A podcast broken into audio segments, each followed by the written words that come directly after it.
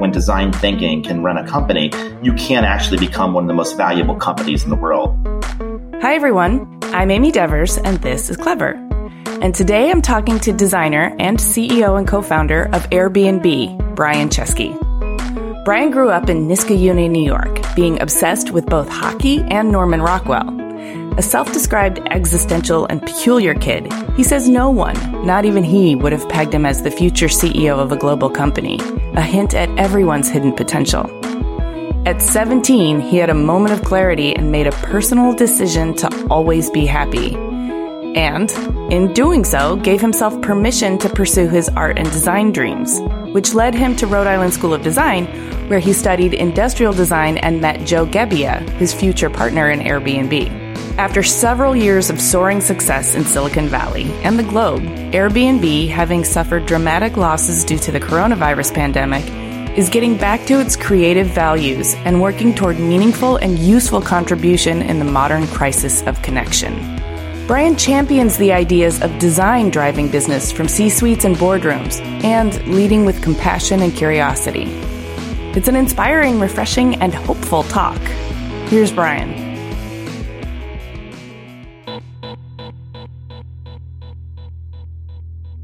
My name is Brian Chesky. I am the co founder and CEO of Airbnb. I live in San Francisco, and the reason I do this is because I couldn't afford to pay rent. Necessity is the mother of invention, right? Yes, it is. I did not think this would be the journey we would be on.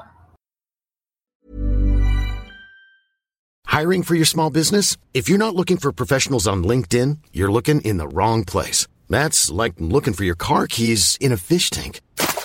LinkedIn helps you hire professionals you can't find anywhere else, even those who aren't actively searching for a new job but might be open to the perfect role. In a given month, over 70% of LinkedIn users don't even visit other leading job sites. So start looking in the right place. With LinkedIn, you can hire professionals like a professional. Post your free job on linkedin.com slash people today. Hey, I'm Ryan Reynolds. At Mint Mobile, we like to do the opposite of what Big Wireless does. They charge you a lot we charge you a little. So naturally, when they announced they'd be raising their prices due to inflation, we decided to deflate our prices due to not hating you. That's right. We're cutting the price of Mint Unlimited from $30 a month to just $15 a month. Give it a try at mintmobile.com slash switch. $45 upfront for three months plus taxes and fees. Promote for new customers for limited time. Unlimited more than 40 gigabytes per month. Slows. Full terms at mintmobile.com. Speaking of mothers, I always like to go all the way back to the very beginning, maybe not the womb, but the formative years, because I like to understand uh, how you got started on your journey here. And so, can you talk about your childhood? You were born in upstate New York, right? Tell me about your hometown, your family dynamic, and the types of things that captured your young imagination. Yeah, I was born in Schenectady, New York, um, and I, I, grew up in this small town called Niskayuna which I believe is the same town your last guest grew up in. I kind of had like three or four lives as a kid, different things. Uh, you know, growing up, I was very, very interested in, in art and design, but the my, my kind of my, my very first life was as a hockey player because my my uh, my dad was very interested in athletics and got me involved in ice hockey, and that became like a huge part of my life. And I ended up going to this like private school for for for hockey, and it like completely consumed me. But growing up, I had a a deeper passion, and that deeper passion was art. I just had this like obsessive interest in it, and in design too. I liked uh, illustration. I was a huge fan of Norman Rockwell, and the Norman Rockwell um, had a museum in Stockbridge. And so my parents used to take me to the museum, and they just kind of like literally drop me off. I mean, they wouldn't leave me there, but they would be there with me, and I'd just be reproducing the paintings and the drawings. And I had this obsessive interest in Norman Rockwell and other artists and designers. Um, when I was a kid, I actually asked Santa for poorly designed toys so I could redesign them. Um, so at the time, it seemed totally normal. Like I would, I, I, would get like a new pair of. I remember like the Bo Jackson CrossFit or whatever, or even the ones I didn't own, and I would try to redesign the shoes, and I would like make hundreds and hundreds of drawings of like shoes. I think I was like eleven or twelve years old. I was at a friend's house this kid Jeff, and his parents were redesigning their backyard. They were they hired a landscape architect and they were designing a deck. and they had all these architectural drawings and they had a you know like a compass and a protractor and a and a drawing like kind of T square and all these tools I thought were like the coolest things. They look like surgical tools. And so I suddenly got into randomly landscape architecture when I was like 10 or 11. I tried to convince my neighbors to like redesign their backyards because I thought, well, I can I can be enterprising, and that didn't work out so well. Um, no one hired me to, redesign the decks in their backyards. My interests grew um, in all different areas, including um, I actually remember the first time I was in an airplane, I was seven. My parents took me to St. Louis. And at the time, this didn't seem peculiar, but in hindsight, it was. What I was most interested in when I was seven in the city of St. Louis was trying to reimagine the design of the city. And I don't know why. It just seemed natural at the time. In hindsight, it's it's a peculiar thing to want to do that at seven. But I remember like trying to understand the city like layout and like understand like how the urban area was interesting later on, like not actually not much later, I convinced my my dad to buy some Disney stock. You know, we couldn't buy a lot, but if you buy if you became a shareholder at Disney, you could get this thing called the annual report. And the annual reports, there used to be these beautiful magazines with these paintings of the theme parks. And I became like obsessive about like trying to reimagine the design of theme parks. And I just liked like redesigning and reimagining things. So I was really interested in design, really interested in art. But I'm, I'm I went to this private school when I was 16 years old, I ended up going to this uh, public school, Niskayuna High School, and I meet a teacher who kind of, I guess, I guess she kind of changed my life. Her name was Miss Williams. You know, I was really interested in art and design, and unbeknownst to me, she entered my work into an art competition. And I ended up having my artwork displayed in the Rotunda Gallery. But she actually, and a teacher after her as well, who took over the department, they really inspired me that I could actually like go to design school because before that it never occurred to me that I could be a designer. I started like obsessive work in my portfolio. I got a lot of accolades for it. And a, a thought occurred to me. I was I remember I was 17 years old and I had this like great awakening. And the awakening was I can just choose to be happy the rest of my life. And it was a crazy thing that you could just choose to be happy. And the way you could choose to be happy was just decide to do what you love. And if you just did that and you focused on it, that maybe you could make money on it. And if, and therefore you'd be happy, right? Like most children spend their childhood doing things against their will. I mean, that's essentially what childhood is mostly. Like child, children don't choose to go to school. They don't choose to be in the most subjects. They don't choose to go through standardized testing. Half the sports you play, you didn't even choose to play those. So, so much of what a child does is kind of perfunctory. And then suddenly, like you, you know, like there's this moment where if you have that right privilege, you can like get off that track in some other track. And was that was the moment when I thought like I want to go to design school. And at the time, you know, RISD, uh, Rhode Island School Design, was really one of the preeminent design schools. It really is still today in the world. And I didn't really know what I wanted to do, but I thought I wanted to be an artist and designer. And that was the moment that I applied. I got to went to RISD, and I was fortunate enough to get a scholarship to go there. And so that was the first chapter of my journey into RISD. Well, I want to hear all about your RISD years, but I need to back up a little bit because that's an astounding awakening for a 17 year old. A lot of kids are just trying to have a good time at that point. Like, that's an existential question to arrive at for yourself. Did your parents. I was very existential. Were you?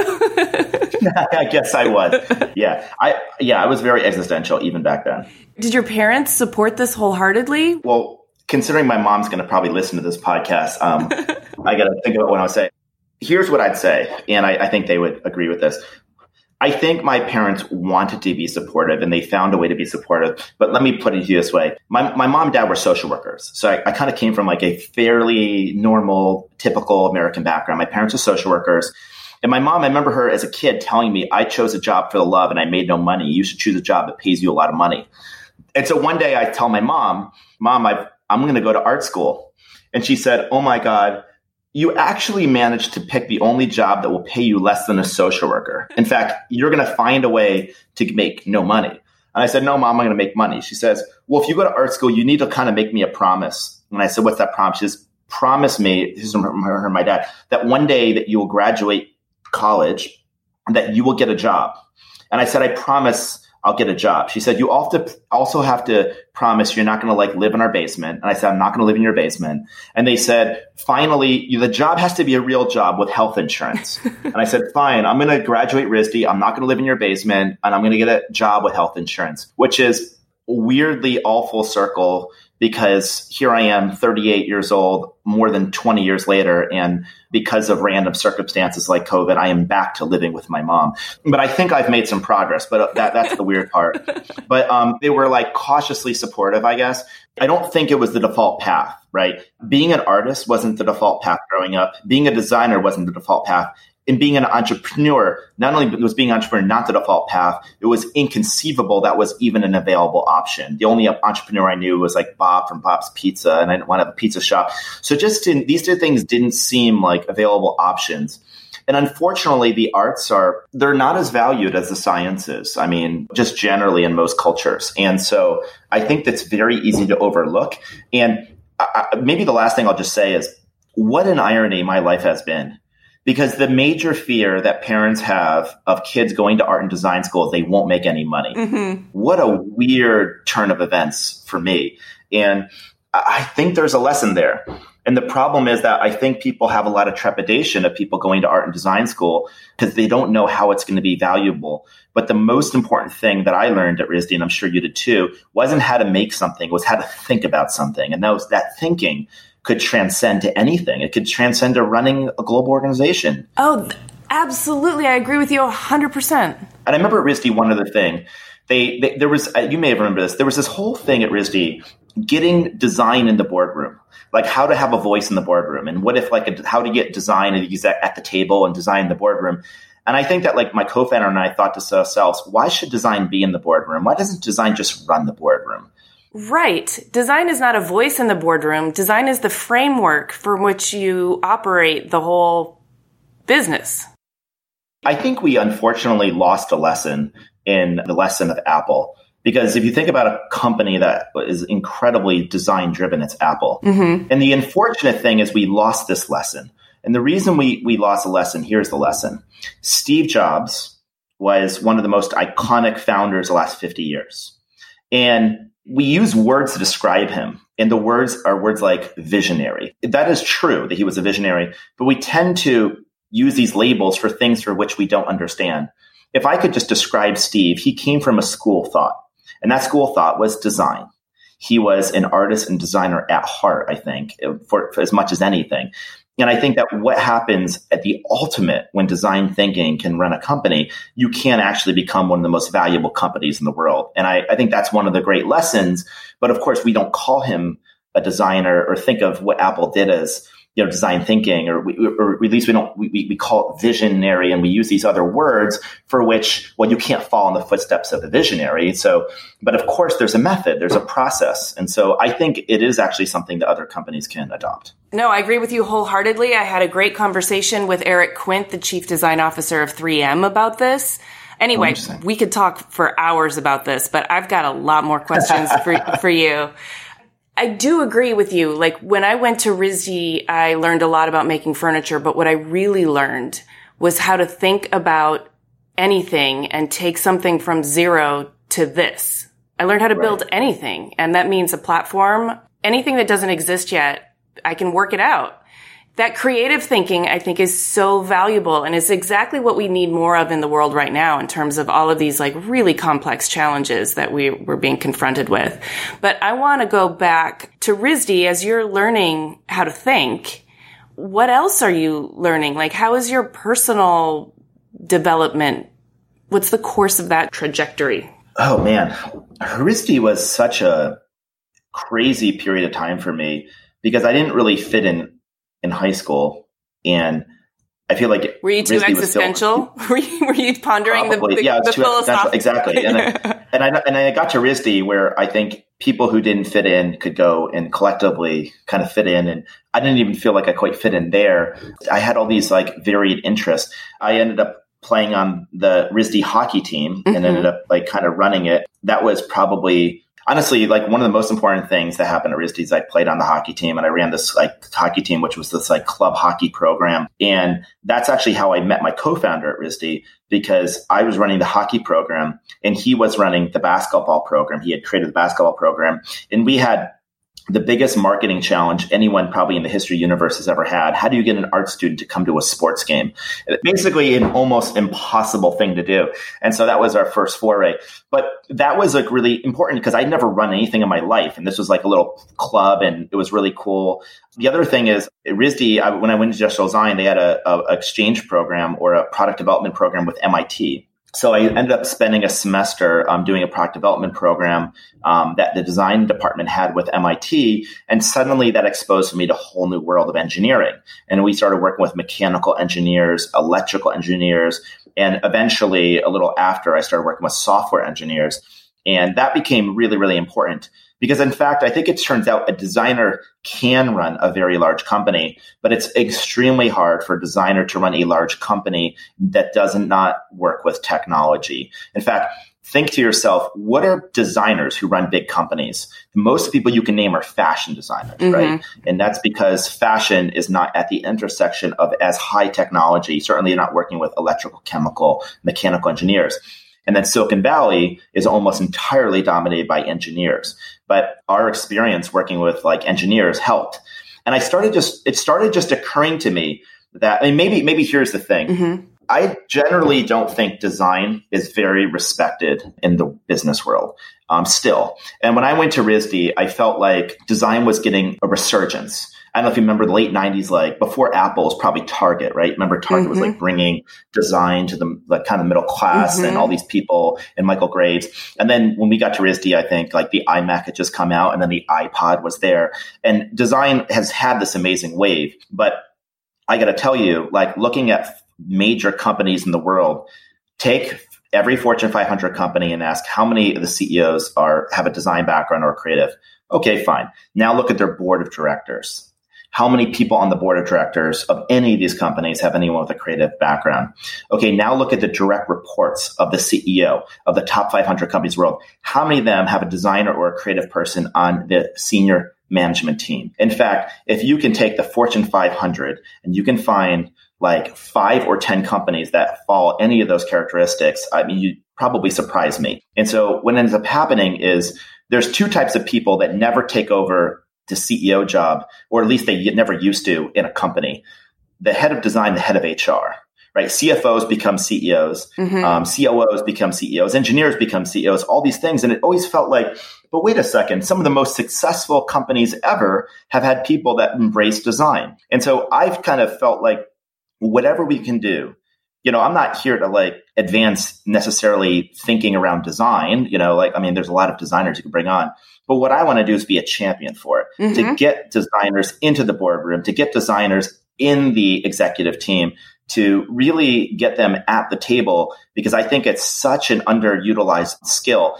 And I think some of the greatest challenge that humanity is thinking, it's going to require imagination. In fact, Albert Einstein himself says logic can take you from A to Z, but imagination can take you anywhere. And I think there's something about the creative process corporations utilize the scientific method. And I think they need to start utilizing more of the creative process and realize that these two things can coexist. And so this is kind of one of the things I've been like increasingly obsessive about beyond just what Airbnb is doing is how do we make sure that like large corporations and like governments in other areas mm-hmm. really utilize design thinking at a time when schools and others are probably investing even less in educating kids about design and art. Here, here. I agree with you wholeheartedly. Um, that's one of the reasons I started this podcast is to just kind of help expand our cultural definition of what design is yes. and the value that it brings. And I also think that when the world is so topsy turvy as it is right now and nothing is predictable and there's all this uncertainty, the only method of value is the creative process. Because yeah. it's the it's the only um, agile fluid way you're going to be able to work with things that aren't knowns. The scientific process the mathematical process the engineering process all require some knowns. And creativity yes. is adapt and comfortable when working with unknowns. And i love that. That's a great description of it. And so, I mean, I think you sort of told me, but I'd like to know in the early years of Airbnb, and you grew into your role as CEO, did you always have a gift for leadership? And I'm really interested, the child of two social workers who went to design school, where did you get your entrepreneurial gifts from? and your management style. And what was that feeling like for you? Were you just like, was your nervous system exploding or were you like just surfing it gracefully? I think that if you had asked my high school teachers and you said one of these people is going to run a very, very large company, which one is, is it? I don't think I'd be the top of the list. In fact, I don't even know if I'd be on the list. I think if you said the same thing in college, I don't even know if I'd be on that list. I don't know where it all came from. But one of the things I've learned is that if you had met me, I, I think when I was 14, 15, 16, I don't think you would have seen it. Maybe, maybe people would have. I don't, I don't think you would have.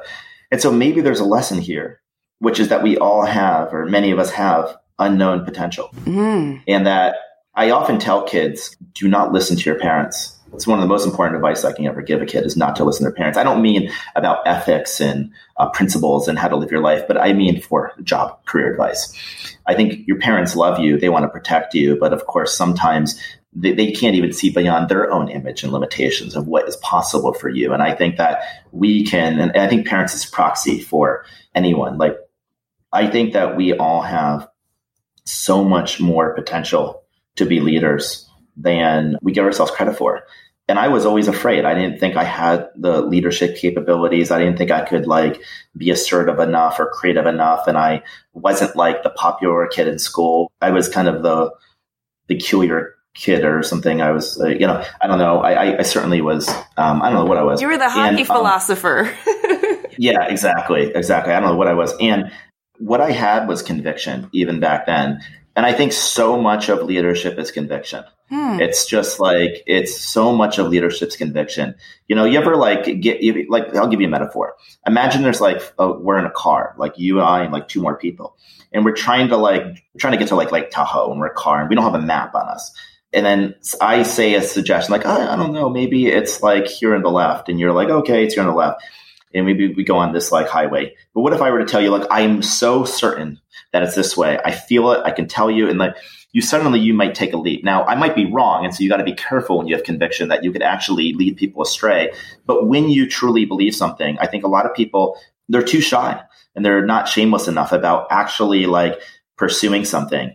And I think conviction is like quite important for, for, for leadership and having like clear principles and working backwards from like a, a, real problem. That's kind of maybe one thing. Another thing is I just had a, a divergent interest. I liked art. I liked, I was interested in science, or in athletics, or just in all these different areas. And, you know, one of the things that design school in RISD did is they tried to, I, I did feel like RISD tried to narrow you into a specialization. And maybe there's a good reason for that because they want you to become employable. But to actually be a leader, you need to be the opposite in many ways of a specialist. That you need to be a generalist because mm-hmm. you need to be able to balance like so many different functions, whether it's design or operations or marketing or software engineering or policy and like kind of just human nature with leadership. And there's so many things you have to do but the most important thing that I, you know, leadership can be learned. And I think the most important thing I learned at RISD was how to learn. Mm-hmm. And I think how you learn is you have to be deeply, deeply curious. What's the Pablo Picasso saying? Like all children are born artists. The challenges remain artists as one grows up. And the older you get, the stronger the wind gets, and it's always in your face. So I think mm-hmm. the key is like to continue to have that like voracious curiosity. And here I was, somebody who knew nothing about technology, nothing about Silicon Valley, nothing about business, and nothing about leadership. And how do you go from that without any resources and actually end up running a company that, you know, has like hundreds of millions of customers, every single thing can be learned. You don't have to learn how to become something. You only have to learn what you have to do to get to tomorrow. That's all you got to do. How, what do I need to learn to get till tomorrow? And you take everything one day at a time, whether it's a crisis or it's just a long journey. And we tend to obviously overestimate what we can do in a year, but we always underestimate what we can do in 10 years. And that's what it's been for me. And I was basically shameless. The way I was shameless was like, and I was like this, my co-founder, you know, we realized that the way to learn something was to go to the source. And the source might be a material or might be meeting somebody. And instead of spending time trying to read every subject, you'd spend time trying to go to the definitive source of something. This is the kind of thing what designers try to do. And you try to like interview them, you observe, you see, you distill something to its underlying principles. And from that, you can almost do anything. And I think that so many people are limited by dogma and they're limited by th- thinking via analogy. Something is the way it is. Right. And so therefore it must be. And what if we just assume that every single thing is the way it is because somebody made a decision before you and you can change that decision because maybe the circumstances are different. Right. That if you truly understand, you have technology, we have tools no one else had. And because of that, almost anything can be rethought, almost anything can be changed. And just start with the very basic first principles of like what something could be. And you can work backwards from a real vision. It's, it's really, I think almost anything could be rethought. Now, we don't all have the canvas, but theoretically anything can be redesigned, every, anything in the world everything in the world is designed. Every single thing that's not that's nature, everything that's man-made has been designed either intentionally or unintentionally, and that. And I think mostly unintentionally. I think one of the things I've noticed is that people tend not to have a great understanding of design because mm-hmm. they think it's aesthetics and patina mm-hmm. and it's beauty and it's ornamentation, and they kind of put it on like like a secondary level of importance and then they describe what's really important, and they're basically describing design, right? um, but they don't know they're describing design. Design, you know, design like how it works and how it fits together, and like what it's meant to be. And it's like, okay, so that in many ways is design. One size fits all seems like a good idea for clothes until you try them on. Same goes for healthcare. That's why United Healthcare offers flexible, budget friendly coverage for medical, vision, dental, and more. Learn more at uh1.com. Hiring for your small business? If you're not looking for professionals on LinkedIn, you're looking in the wrong place. That's like looking for your car keys in a fish tank. LinkedIn helps you hire professionals you can't find anywhere else, even those who aren't actively searching for a new job but might be open to the perfect role. In a given month, over 70% of LinkedIn users don't even visit other leading job sites. So start looking in the right place. With LinkedIn, you can hire professionals like a professional. Post your free job on linkedin.com slash people today. Clever is supported by Tools and Weapons, the podcast hosted by Microsoft Vice Chair and President Brad Smith. A recent episode took Brad to Venice, where he connected with Yves Ubelmann, a partner whose company, Iconem, has developed a game-changing technique for creating digital architectural models so comprehensive they've been dubbed twins. During the relative quiet of the pandemic, even his team used drone captured photography and powerful AI to create a full scale digital twin of Venice, a city threatened by climate change and over tourism. On Tools and Weapons, Yves tells Brad how he's using this incredible technology to help preserve some of the world's most endangered cultural heritage sites in pristine detail so they can be studied and appreciated for generations to come. To stay current on some of the most innovative people working with AI today, follow or subscribe to Tools and Weapons with Brad Smith wherever you get your podcasts. Hey, clever listeners, we're getting excited for New York Design Week in May. This year will be better than ever. ICFF, North America's leading platform for contemporary design, will take place from May 19th to the 21st at the Javits Center in New York City. I'll be there, and I'm excited to let you know how Clever is collaborating with ICFF for Launchpad at Wanted, formerly known as Wanted Design Manhattan, and the Emerging Designers Showcase. Launchpad is an international platform for emerging designers that introduces new concepts and showcases prototypes of furniture, home accessories, and lighting. It is the best place for manufacturers to meet new designers, discover fresh ideas, and potential products to develop.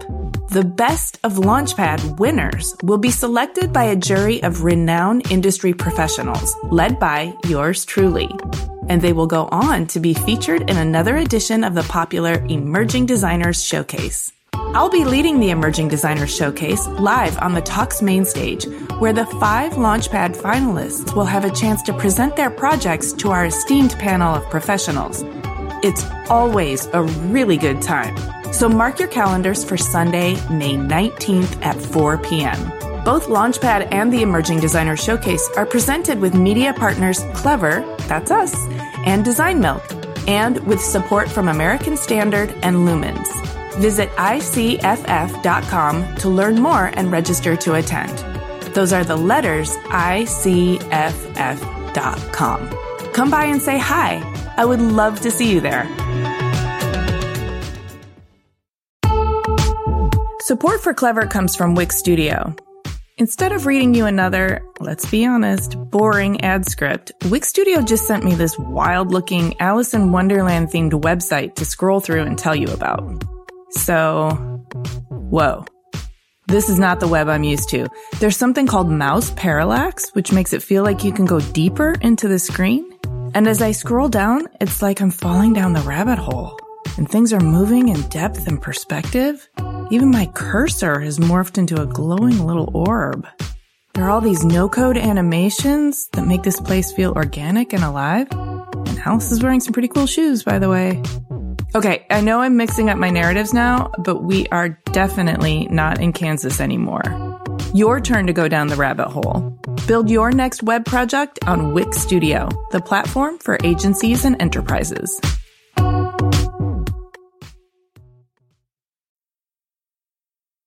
So I'm going to fast forward here to 2015 when Time Magazine names you one of the 100 most influential people in the world. I mean, hot damn. I guess um, that was yeah, that was weird. what does that do to somebody's psyche? Well, it depends on who you are. Um, I'm really, I'm really glad you had social worker parents because I feel like they probably yeah, kept they, you kind of grounded. Let me get to. I remember around 2011, someone said, "Just be careful who your friends are because you could lose your shit on this ride." And uh, I've seen a lot of people go on a journey like mine and basically lose their shit, just like kind of lose their mind, especially when you're like a tech founder and you can make something and then hundreds of millions of people use it. It can get really disorienting. And you can start to basically lose your mind.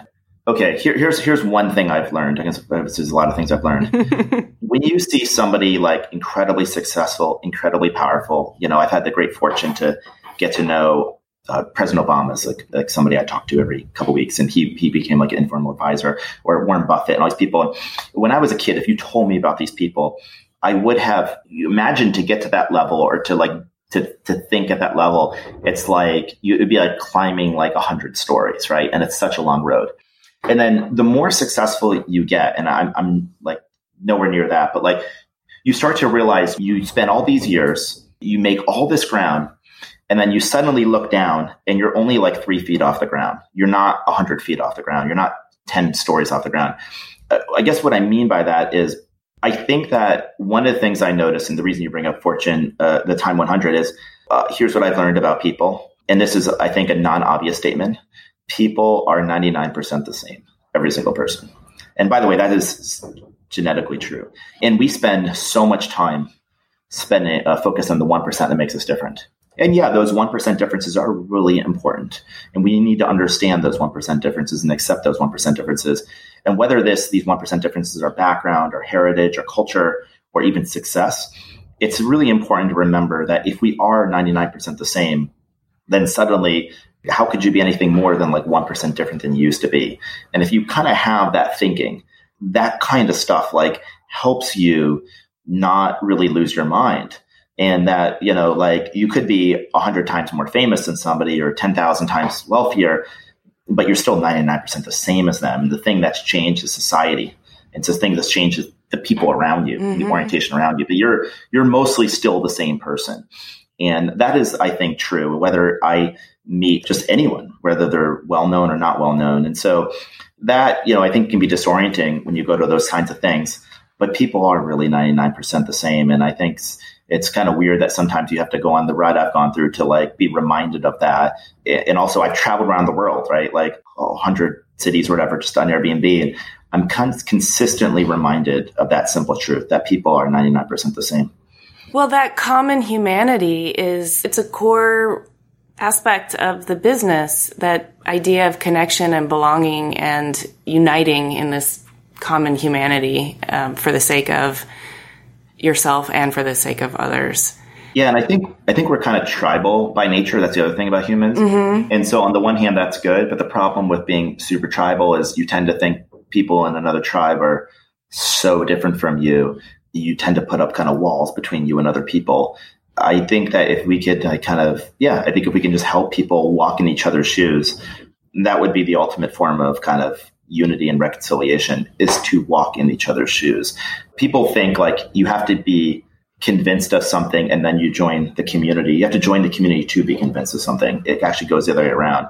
You have to walk in someone's shoes first. You can't like be convinced of something and then walk in their shoes. And it's hard to do. I mean, that's a metaphor, but Well, the other thing that came to mind as you were describing that sort of hundred story climb was that we also kind of think of that the wrong way. It's not climbing up to this flagpole like perch where you don't really have anywhere to go and it's really precarious.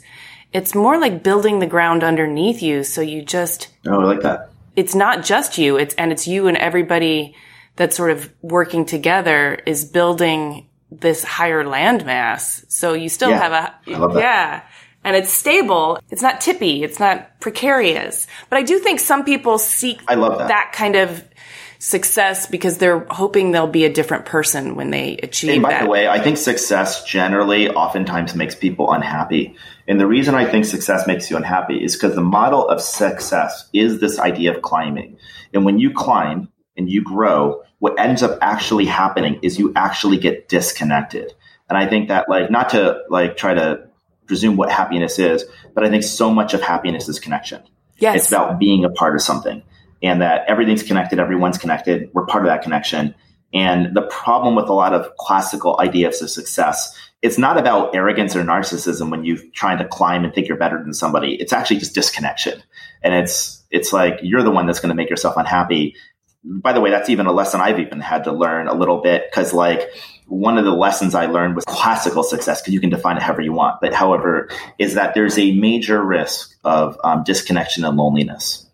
And you that you find out as you get more successful that you can become more isolated. And i think this is the problem. This is why i think people like can kind of with success get disoriented is if you're not careful you get disconnected you get isolated and then that actually can cause some really really big problems and I think so much of what we need to do is just kind of keep people connected. And you need to be connected to yourself, to your friends, to your family, and to something bigger than yourself. And I think today it's harder than ever, right? We're probably living in the loneliest time in human history Mhm. and probably only going to get worse. But I th- but um, there's hope. We can we can we can fight against that. Yes, there is hope. Thank you. Um, and uh, you know, this pandemic has really hit that point home really hard for me. I value connection more than almost anything. And so what's it done for you? What's this last couple months been for you? It's been difficult. I don't have a partner or anything like that, so I haven't had, you know, hugs and normal things that just sort of soothe your nervous system and make you feel like connected to something. I've sort of ramped up this digital media thing that I do here into other areas of content that I feel like is really meaningful. I've sort of leaned into the meaningful part of my work and I've answered a call. I was offered a job to teach at RISD and I feel really That's so awesome. like that is a calling that I need to go and pursue. And so I'm leaving everything and moving across country in a pandemic to go be part of that community because I want that connection. you've hit on something really important right now, especially. I think this is a particularly hard time for everyone. Um, this is an incredibly isolating time. And the, the thing about loneliness is when I hear the word loneliness, like I would think of like someone who's much older, maybe their significant other died or they're, you know, living alone. And the thing about loneliness is it's actually part of the human condition that every one of us has feelings of loneliness but we generally don't call it loneliness we just we feel this thing and we don't know what to label it but what we're really describing is disconnection that we're feeling a lack of some kind of connection and the thing about loneliness and disconnection is the more disconnected and lonely you get often the less you desire a connection you tend to push things away and you don't even realize it's happening It's true. so yeah. it, it kind of like compounds itself. And in this time like now, it's even harder to meet new people. How does one meet somebody right now? You know, it's like if you can't even physically meet them. And Mhm. so people's bubbles are getting smaller, the worlds are getting smaller, and many of the kind of institutions that connected people are going away. I think the problem with modern life, and maybe here's the challenge of the designer, is do you ever see the movie, the Pixar movie WALL-E? No, I never saw it. Sorry. Well, it's a really interesting movie where the basic premise is that like it extrapolates many years from now. Humans have basically destroyed the Earth, and they're so they had to move into the orbit. They live in these like self-driving pods glued to screens but disconnected from one another. And it's just this ultimate industrialization. If you were to take that to its kind of natural evolution, that's what you would end up with. And so I think what's happened is we've made all these tools and we've had all this progress. But one of the things about progress is progress often makes things efficient. One of the things that's inefficient is human connection. It's So, so, one true. way to make something efficient is to design human connection out of it, not realizing we're doing that. Right. So maybe it's you used to go to the see the bank tower, now you're doing it online, and that's like a that seems like a step forward. We're not going to go shop, we're going to come to our front door. And every one of these very small decisions where like we're not going to do this, we're going to do that. And it's just a thousand small design choices. One day we wake up and we live in a world and we're just not as happy with the world we're living in. Mhm. And so I think the challenge of designer is not just to design an object, but for us to, I think, think more broadly about like what kind of world do we want to live in. And so just for example, if you look at like how humans evolved, you know, the modern human is about what, like, just to give you some weird, like, it's about 300,000 years old, right? Mhm. Not Homo sapiens. We've been farming for 10,000 years. And so that means for most of our existence, we were hunter gatherers and we lived in tribes of 100, 150 people. And there's an old saying, it takes a village to raise somebody. Mhm. Well, it's because it used to actually take a village to raise somebody. There wasn't 50,000 years ago, Blue Cross Blue Shield and like an ambulance and all this stuff. Like you, you actually, and I think the challenge is we talk about essential business right now in this crisis. There are actually things that are really essential, like love and connection. And I, and I think that these are things that are having trouble fitting into the society that we've designed. And therein lies one of the challenges for designers. You know, you know, obviously when I was at RISD, one of the things we talked a lot about was green design and the challenges of uh, production on our planet. Mhm. That was, you consider that environmental. Well, I also think there's major challenges economically and socially. And I think we, ideally, we as designers can help think through all of these challenges. But the ultimate challenge for us as designers is that we also have to get into the boardrooms. We can't, you know, we can't just sit at the periphery of the boardroom to be able to make that change. Otherwise, we're trying to change the world on, on the margins. And I, and I think we have to get into the heart of the machine and help redesign it. You gotta infiltrate and get in, yeah, on the inside and actually redesign it, unscrew a few of those bolts and, and move them. Yeah. I, I do think that we need to approach all aspects of the economy and society from a position of a harmony and empathy and compassion. I wanted to ask you about, I mean, you've already talked really eloquently about walking in other people's shoes and designing for connection. It's so true that in the name of efficiency and productivity, we've optimized things so that humans don't really get to enjoy them anymore. We just get to Yeah. work harder. But connection is sort of a, like creativity, connection, connection takes time and repetition and unfettered, unpressured ability to, you know, get to know people or go through experiences together. And you can't really design that, but you can design to allow for that Yeah. and you've done a lot of work doing that, both with Airbnb and the way that you run the company. Recently, I know, you know, this pandemic has done a number on a lot of people and you had to lay off 25% of the workforce and that must have been really hard. Um, but you also garnered a bunch of respect for the way in which you handled it. And I think empathic and compassionate leadership is so important if we're going to build or rebuild or make a better new normal. I totally agree. And I think people are empathic and compassionate at their at their root, right? Yeah. You say, oh, they're not. And then and then suddenly like like I like business leaders not compassionate. But then suddenly a tragedy happens to their family and they have to tend to it and you see a different side of them. Yeah. Right? Like we always see other sides to people. Of course they're not what they are. The problem is dogma. It's like much of the roots of how a corporation is run is the industrial revolution, a factory owner mm-hmm. managing a factory. that's kind of a lot of the roots of where the modern corporation comes from. And I think there really fundamentally is and has to be a different way to run a company. I think that the leaders, it's not that they're not compassionate, it's just that they have defaulted um, towards a, a, sometimes a different orientation that you have to push against. You're like, for example, let's take the like a layoff. Like, mm-hmm. I'm not sure there's a way to do a layoff well, but there's a way to try to do your very best. And to do your very best, you got to try to not take something out of the box. One of the things they say with a layoff, I mean, I'll give you a couple examples mm-hmm. of things that we tried to push against. The first thing is leaders, when they know they're having to make a hard decision, they try to avoid their employees and they try to be careful about what they say.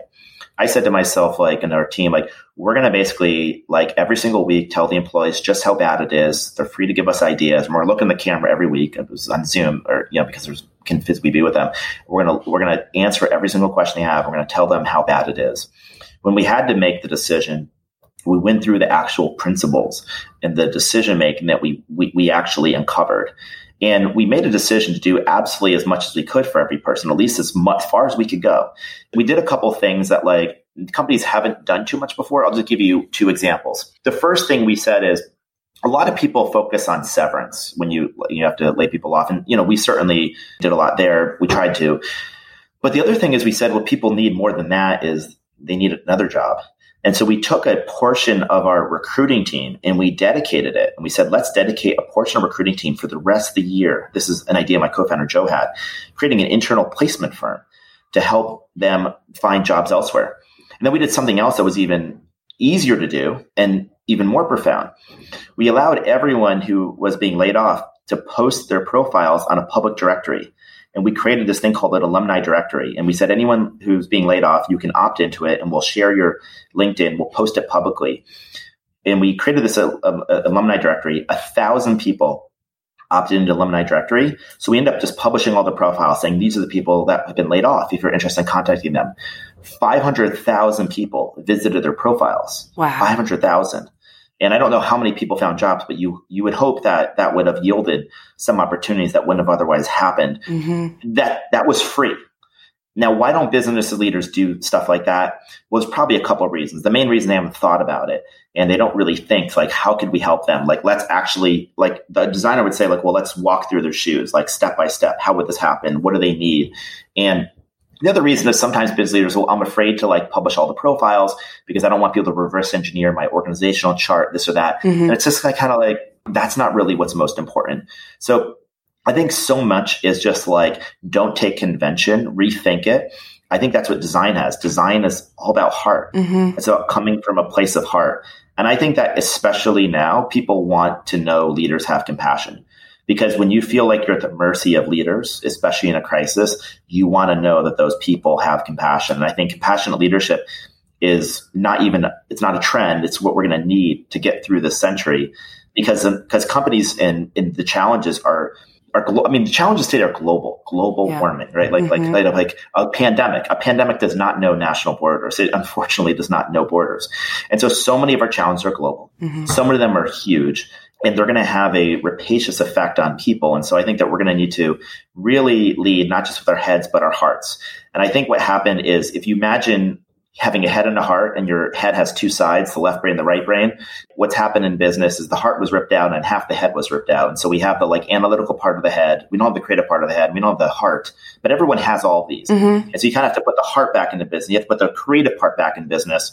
They just need to tolerate it. And if you do that, then suddenly it's like a wonderful marriage. It's not even just a wonderful marriage. It's like a fully functioning system. Without, without yeah. the creativity and the heart, you have a robot. I mean, well, you just have, you know, metrics yeah. and decision making by consensus and things like that. And I, I I think you're right. I see the industrial roots of that way of thinking, the, the factory. But then I also just recently did a deep dive looking into the success of how New Zealand responded to the pandemic. And so mm. much of that was Jacinda Ardern's compassionate leadership, clear communication, yeah. very transparent, and also with, I mean, her tagline was stay home, stay safe, be kind. And at the center of everything she was doing was an actual care for people's well-being and you felt it and so everybody sort of felt organically able to go along and be on board and um, coalesce into a group effort. I don't want to get too esoteric, but I do think when you're leading with conviction, when you have, you know, that energetic drive, and then you have this curiosity, which naturally makes you open to hearing other people's perspectives, um, to learning about who they are, to connecting with them, to learning new stuff. I think you're able to like create this sort of current that people are able to flow in more easily because they're not having to resist their own natural humanity. Exactly. And I think this is where people are going to be gravitating towards. I think, you know, hate and totalitarianism can be um, contagious, but so can love, and so can compassion, and so can community, and so can connection. And, and I, I think ultimately it will prevail because it is a fundamental need that everyone has. I want to ask you a personal question. You already described how you kept your shit together on a warp speed climb. Tried to. or tried to.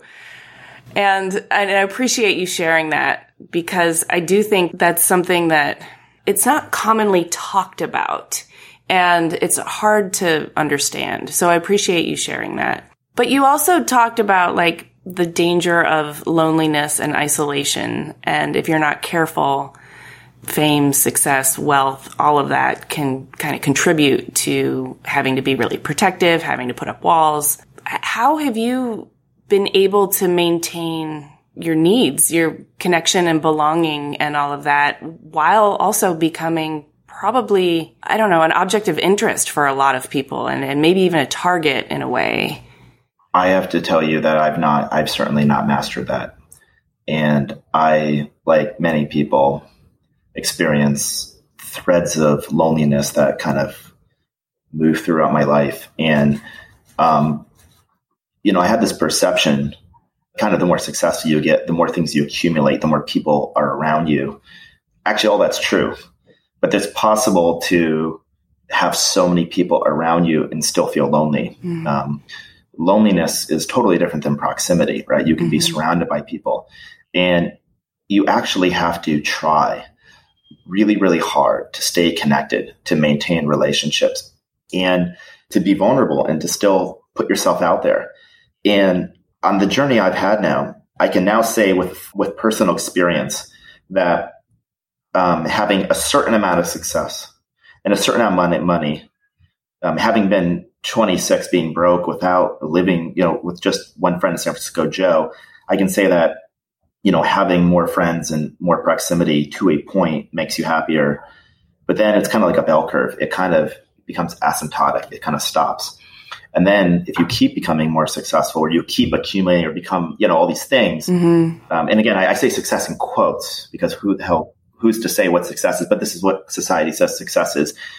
It has a way of isolating you. Mm-hmm. And I, I had a point, you know, and I, and I started realizing it a few years ago, like I would describe my own crisis of connection, mm. where I started realizing I was like really lonely and disconnected, and I didn't even realize it. Right? I didn't, I didn't, I didn't say at the time what it was. I was just feeling kind of anxiety and pressure and all this stuff happening, and it, it wasn't the like people like it wasn't the pressure that was hard. It wasn't the stress that was hard. It was the isolation and the disconnection and the like living a life that like and you feel, you feel like your friends don't maybe understand what you're going through, but the people who do, there's not many of them, and they don't seem like regular people either.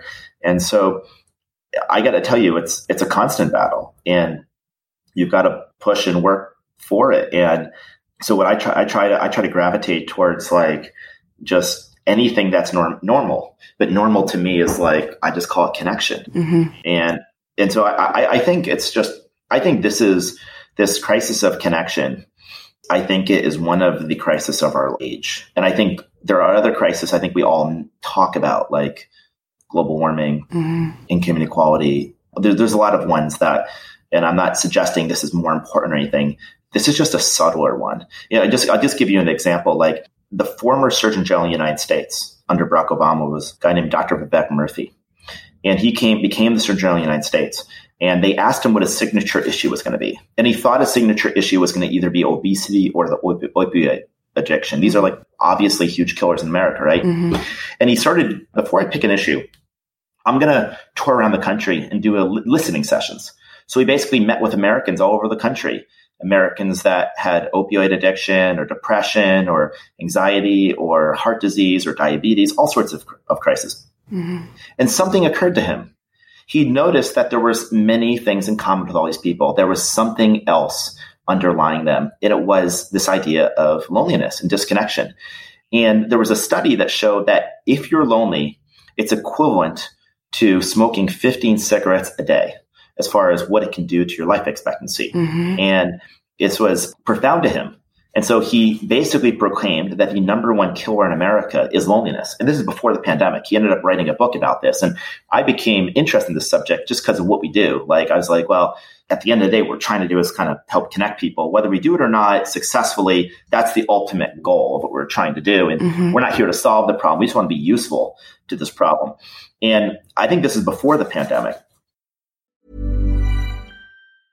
Planning for your next trip? Elevate your travel style with Quince. Quince has all the jet setting essentials you'll want for your next getaway, like European linen, premium luggage options, buttery soft Italian leather bags, and so much more. And is all priced at 50 to 80% less than similar brands. Plus, Quince only works with factories that use safe and ethical manufacturing practices. Pack your bags with high-quality essentials you'll be wearing for vacations to come with Quince. Go to quince.com slash pack for free shipping and 365-day returns.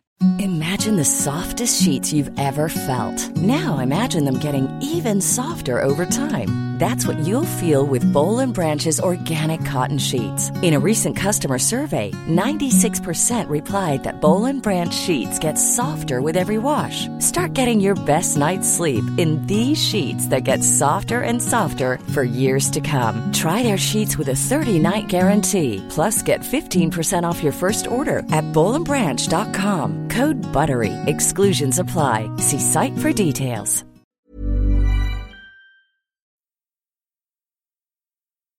And so I think before the pandemic, I think if you told people this is a huge problem in the world, I don't think they would have maybe it would have resonated. I think we all now can just consciously relate to it. And I think the challenge is now with the pandemic, so many things are getting digitized and they're going to be accelerating, right? So many restaurants aren't coming back. And so our mm-hmm. food's going to just show up on our front door. And we're going to end up potentially, there's a risk that we could live in this isolated existence. But again, I'm an optimist. And I'm an optimist because I know that the world we're living in is one we designed. And I know that therefore, if we don't like it, we can just change it. Yes. If you don't like a design, just change it. Yes. And so we can actually design the world that we want to live in. Why the hell can't we? Someone else designed the world we're in now. Right. Why wouldn't we just design a different world? Sing it. And I mean, I don't, I don't mean to say that like, like any one of us, but like if just people collectively, that's, that's, that's what's going to happen. Yes. So either the world, we can design the world we want to live in or we'll design for us. And you know what? There's millions of designers and they're, they're not all going to do it individually, but every one of these things has got to be part of a broader conscious design. Mm-hmm. And I really do hope that we design with this in mind, among other things. And, and I, I think we can. I know we can. I know we can. Yeah. I think one of the huge barriers is changing cultural opinion and helping people see that everything around them is designed and therefore if you know these making these conscious design choices about the world that we want to live in is the way forward. Yeah, yeah, totally. What's going on in your life right now? How are you meeting and reckoning with the current state of the world? Personally, I mean, you know, I mean, I know you have a company to run, but yeah, it's crazy. Um, well, I remember we were talking about kind of loneliness and something kind of significant happened in my life is I'll just kind of describe the last four or five months. So we spent like a decade building Airbnb and this is an idea, Airbnb. I mean, I, I think my co-founder Joe was on this episode, so I won't tell the whole founding story, but just to give you like the, the whole story of Airbnb in like one minute, I was living with Joe in San Francisco. We couldn't afford to pay rent. An international design conference was coming to San Francisco. All the hotels were sold out. And that's been an idea one weekend we said, what if we just turned our house into a bed and breakfast for the design conference? Unfortunately, Joe didn't have any beds, but we had three air beds. We pulled the air beds out of the closet, we inflated them, and we called it airbedandbreakfast.com. We ended up hosting three people that weekend, three designers, Michael, Catherine, and Amol. And something remarkable happened. Beyond making uh, money, we actually got to meet really cool people and they ended up becoming friends with some of them. And so we ended up starting this company, Airbnb. And I remember telling um, somebody about the idea, and I, and I, and he looks at me and he says, "Brian," and I said, "Yes." And he said, "I hope that's not the only idea you're working on." Airbnb, people said the idea was crazy. Mm-hmm. It will never work. Strangers will never stay with other strangers in their homes. And so Airbnb, Silicon Valley is really good at laws of physics, not as good as at laws of human nature. And I felt like this was a, a fundamental law of human nature that actually contact between strangers is one of the things that's defined humanity and that it doesn't have to end badly. And so we ended up building Airbnb against all odds. It like kind of obviously took off. Mm-hmm. It became a noun and verb in pop culture. We had 750 million guest arrivals. We had customer sales. Um, the amount of money people spent on Airbnb was like greater than they spent in Starbucks. So it was like a huge thing. And then all of a sudden, you know, we're preparing to go public. This is 10 years later. Feel like, you know, we're, we're a very iconic Silicon Valley success. And all of a sudden, boom, mm. pandemic hits. It was like you're on a ship and there's a torpedo hits it. Mm. We spent 12 years building Airbnb and we lost 80% of our business in six weeks. 80%. And in that moment, it was just, I'm trying to think of even the word to describe it. You know, like when you rise fast, you can fall even faster. And it was really hard. But something else happened. People started reaching out to us saying that they were supporting us, that people were rooting for us that they still wanted Airbnb to exist. Um, and this is when all the, there were all these articles like, will Airbnb exist? And, you know, mm-hmm. can it survive? And there was, it was really only a couple months ago, by the way. And I, and I started getting a lot of incredibly wonderful people reaching out to me, old friends, employees. And I started turning to the relationships that I had, like my co-founders, Joe and Nate. And, you know, over the course of 10 or 12 years, you kind of like, you all work on your things and we all get really busy and we do all these things. And sometimes you get so occupied that you don't have time for the very basics. Something about a crisis, I think it brought us back together and we started talking it like so much more deeply about so many subjects. And I started getting like much closer to other people just just just just out of like pure survival right? Like like you have to because you need each other to get through something. You learn a lot about yourself in a crisis. Yeah. And when we lost so much i learned a few things. The first thing is sometimes you have to almost lose something to learn how much you love it. The second is that you learn a lot about other people and yourself in a crisis, and you realize what's truly important and what your purpose is. And you get sometimes, not all the time, total clarity. And for us, our total clarity was like we had to get Airbnb back to the roots of connection in human connection and belonging, not, and it wasn't even about real estate or travel. It was about this more fundamental thing. Out of necessity, out of just ability to get to the next day, relations became even more important than ever. Cause that's kind of at the end of the day, it was almost the only, only things you have left. And, and then kind of like day by day, we started, I think, kind of building Airbnb back up, you know, from the foundation, from the relationships, from this core idea you know, I'm, I'm still in this. I'm still like working out of my apartment or my house, staring into an iMac like every day, you know, working like 18 hours a day, just trying to keep the company through this. We have millions of people depending on us. And it's been the most defining period of my, my life, probably since we started Airbnb. And even starting Airbnb, it would be hard to rival this period.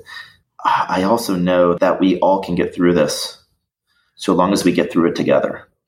And I think that like no matter how isolating and lonely it feels, our perception that we're alone is mostly a perception that like we are actually much more connected than we perceive. And there are so many more people that love us than we realize in that very moment. And sometimes it takes a crisis to realize how much love and support you have around you.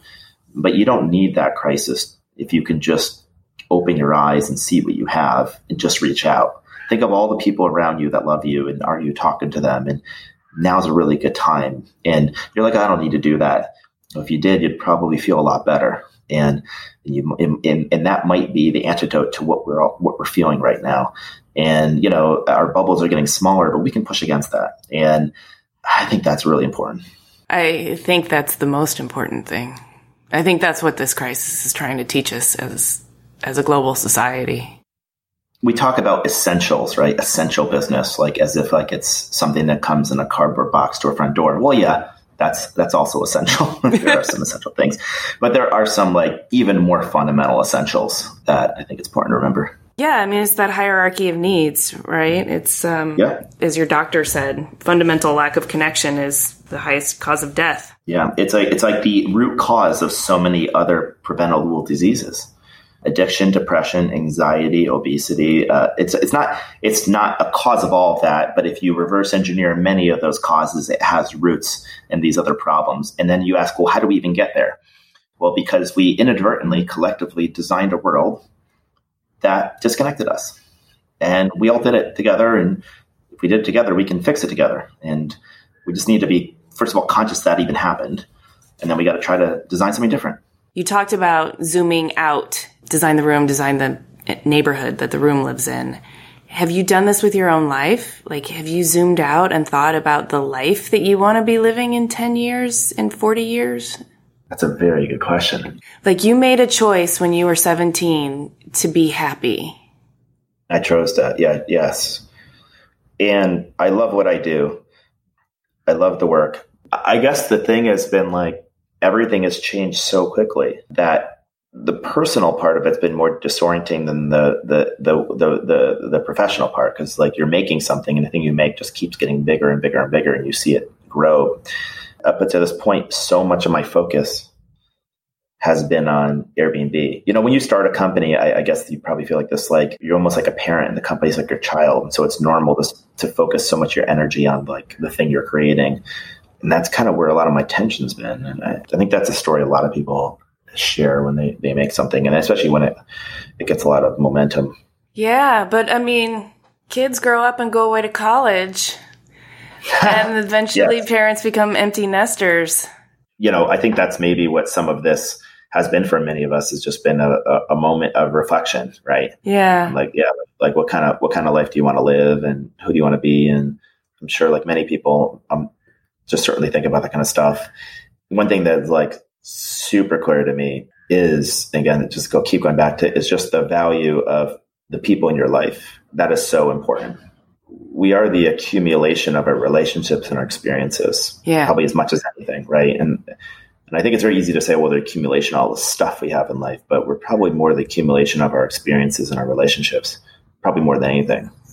Well, I think our relationships are mirrors and we ultimately evolve and grow through our relationships, but our stuff is just stuff we, it's baggage. It is kind of interesting, right? Like we came from a society that had a lot of relationships and not a lot of stuff. And so then we basically created this industrial world that allowed us to create so much more stuff.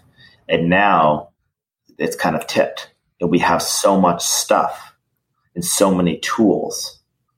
And, you know, what we need aren't just more tools and more stuff, but we need to kind of get back some of the stuff that we traded it in for a little bit and just through our time, our energy. Maybe this crisis is in some ways like a great awakening on some of this stuff. I think so. Yeah. Well, hopefully that was even more existential. Jesus, I keep, I keep falling into an existential trap. I well, I keep don't oh, setting you up for it. Like, let's just talk. Yeah, yeah. Let's just talk about like movies. And I go, well, film. What does it really mean? And I was like, crap. I keep doing that. Well, before I let you go and we do a thank you, is there anything that you want to talk about? Anything, any project that's in the pipeline or anything for our listeners to keep an eye on that they might want to check out? One of the things we've wanted to do is when we said we wanted to get back to our to the roots of Airbnb, and we talked about getting back to the roots of community and all that. The other thing that Joe and I talked about is getting back to the roots of design because Airbnb was started by three people and two of them were designers. And I really want to like use design to like bring the creative spirit to our product. And so I think one of the things I'm super excited about are our experiences product. We have these, I mean, most people know Airbnb for homes and you can get a home anywhere in the world. Um, but we also realize the biggest um, asset in people's life really is not their home, it's their time. And many people have time, they have passions, they want to share with other people. And so, you know, what if you could like allow somebody to like book an experience having like with another person or group of people? We have like chefs who do like kind of cooking classes and we have like art history professors doing like kind of education experiences. We have 200 Olympians that right now on Airbnb are offering experiences online. Like I didn't experience last week with this, this past week with this uh, 1988 gold medalist, Jackie Joyner Kersee. She was the, wow. the, she was heptathlete and Sports Illustrated, I think named her like the best female athlete of the 20th century or something. You can actually have these like really cool experiences of people. And so, uh, you know, so much of what we're trying to do is like not just find ways to provide housing for people, although that's very important. Talk about the, the pyramid of needs, but also kind of work our way up the pyramid and kind of find some other ways to connect people and help people like get a glimpse into other people's worlds. Um, and maybe inspire more curiosity about a little bit more curiosity about people and cultures through common interest, right? And so that's one of the things we're trying to do. So we have experiences, we have online experiences, and I think that they'll be one of the really important things that we're going to be offering in the future and yeah, if you ever want to learn any kind of passion, the difference between our experiences and others is they're just really interactive, right? They're small, you participate, it's six to eight people. So hopefully it's a way to like actually connect, not just passively view something like, you know, kind of like on YouTube or Instagram. Right. So that's that's kind of the core theory there, that there's many influencers on Instagram, there's many people doing videos on YouTube. You just don't interact with them. You don't meet them. They don't know you exist and you can't meet other people on them. And so, what if you could actually interact with people and connect? And so, that's one of the things we're trying to do. And we're going to also come up with other ways to like for people to find connection as well. So, we have these homes, obviously, most a lot of people know them, experiences, not as many people know them. But we want to come up with some other ways. And I think over the next year, hopefully, you'll see some new things that we'll we'll offer, and hopefully people can stay tuned because I, I, think we can launch some really cool stuff and uh, yeah, so that's that's kind of what we're focused on now. I love it. Thank you so much. This has been so gratifying. It just end where we started. I'm being interviewed by somebody I went to college with, following you interviewing somebody I went to high school with. Like, if there was ever like um, the universe telling you something, you know, that it would be this. Yeah, no, it was it was meant to be. It was totally meant to be. Hey, thanks for listening. To see images of Brian and his work and read the show notes, click the link in the details of this episode on your podcast app, or go to cleverpodcast.com where you can also sign up for our newsletter. Subscribe to Clever on Apple Podcasts, Spotify, or actually wherever you get your podcasts.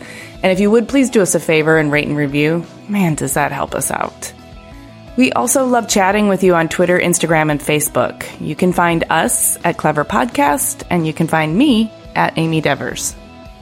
Clever is produced by 2VDE Media with editing by Rich Stroffolino, production assistance from Laura Jaramillo, and music by El Ten Eleven.